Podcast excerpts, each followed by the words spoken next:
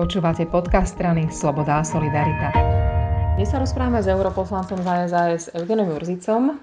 Pán Jurzica, transparentnosť je vaša téma už, dá sa povedať, desiatky rokov.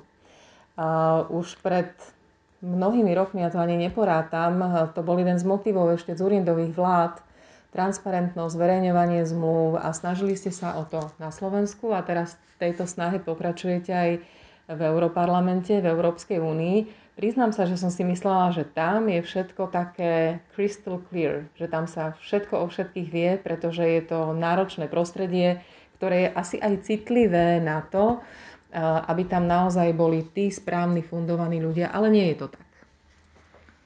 Nie je to tak a bol som teda veľmi prekvapený, že to tak nie je. A jednoducho tu sme sa posunuli na Slovensku ďalej a v tomto sme Úniu určite predbehli.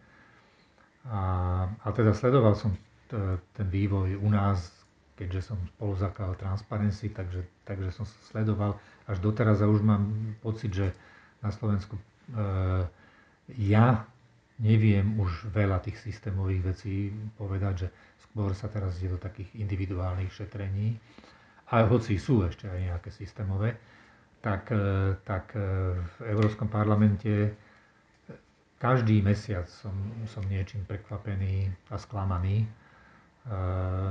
napríklad teraz to boli tie, tie zmluvy na nákup vakcín, ktoré e, europoslanci dostali len k náhliadnutiu s tým, že nemôžu informácie o nich vynášať e, na verejnosť, tak toto je niečo, čo na Slovensku od čias vlády Vety Radičovej nemáme až na nejaké drobné vidinky, stane sa samozrejme, ale, ale v zásade zverejňujeme všetky zmluvy ehm, medzi štátom a verejnou správou a e, súkromným sektorom.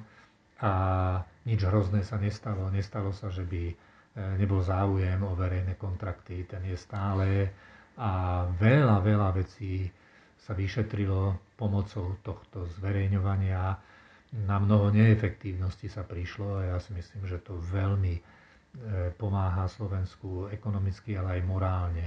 Že si Presne vieme... o tej dôvere to je, že, že ak si niečo vieme overiť, prečítať, oprieť sa o nejaké dokumenty, tak veríme tej inštitúcii, že funguje. Áno, toto je, čiže jeden okruh, ktorému sa, sa vidím, že sa bude musieť venovať, aj sa chcem venovať e, v Európskom parlamente, bude to zverejňovanie zmluv. Už sme na nedávnej schôdzi sme aj odhlasovali ako Európsky parlament e, povinnosť zverejňovať zmluvy e, na nákup vakcín. A potom taká ďalšia oblasť, e, pred niekoľkými mesiacmi sa mi stalo, že sme mali v Európskom parlamente tzv. grilovať kandidáta na jednu pozíciu v rámci eh, orgánov Európskej únie pozíciu riaditeľa a mali sme následne o ňom aj hlasovať. A keď som si zháňal životopis, tak som zistil, že žiaden verejne dostupný nie je. No tak eh, som sa pýtal vedenia Európskeho parlamentu, či teda môžem dostať ten životopis. A rovnako dostal som odpoveď, že môžem ho dostať, ale iba k náhliadnutiu a nesmiem zverejniť z neho žiaden údaj. E, no tak toto teda ma tiež veľmi prekvapilo, lebo neviem si predstaviť, kde, e, ako by to bolo u nás na Slovensku, veď u nás e, do tých verejných funkcií normálne sú životopisy zverejnené, médiá o nich diskutujú, často sú grilovačky verejné, kde, kde poslanci napríklad, alebo aj dokonca nejakí mimovládkari sa kladú otázky e, tým ľuďom, tým kandidátom.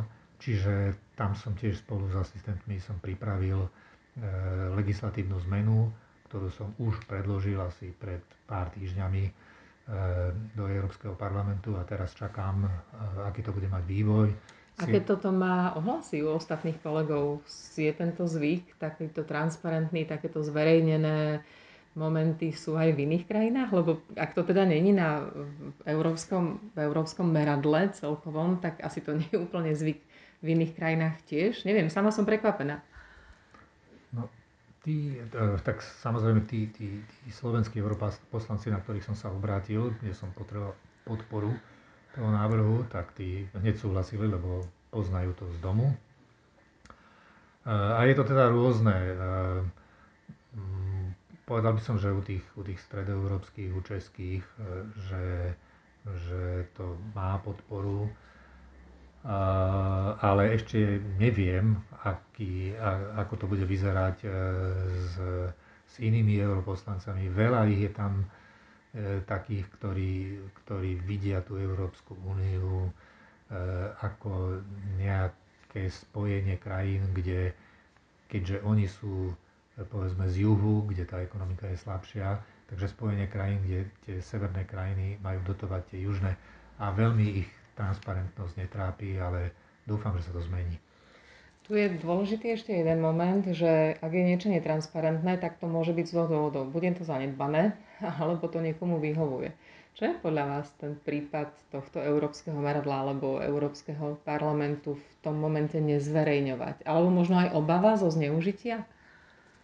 Ja myslím, že to je, to je kombinácia, že na to, ja mám také skúsenosti s transparentnosťou, že na to, aby sa, aby sa zvýšila transparentnosť, e, tak je treba, aby tí, ktorí rozumejú a chcú, aby bol, aby, boli, aby bol štát transparentný, rozumejú a chcú, aby bol štát transparentný, tak tí nesmú zanedbávať tie svoje aktivity, lebo občas ich zanedbajú, keďže majú iné starosti. E, nesmú zanedbávať. Ale potom je veľa tých, ktorí nechcú, aby bola transparentnosť a, a tam, je, tam je naozaj zlý úmysel. To jednoducho treba tú bitku vybojovať a keď sa to u nás podarilo, tak e, verím, že aj na západe sa podarí. Tak môžete byť takouto šťukou, čo prečistí tie kalné vody Európskej komisie? E, môžem tomu, môžem tomu pomôcť, ale ale pravda je, že to je, to je, ten Európsky parlament to je 700 ľudí, navyše ešte na tie rozhodnutia treba aj nejakú spoluprácu komisie, aj rady, čiže to je, to je obrovská sila, tam si jeden človek až tak nepomôže, ale dá sa to cez rôzne koalície, verím, že, že sa aj mne, aj nám e, podarí transparentnosti posunúť sa výrazne dopredu. Tak sa vás o rok opýtam, ako ste pokročili. Ďakujem veľmi pekne. A ja ďakujem, teším sa na to.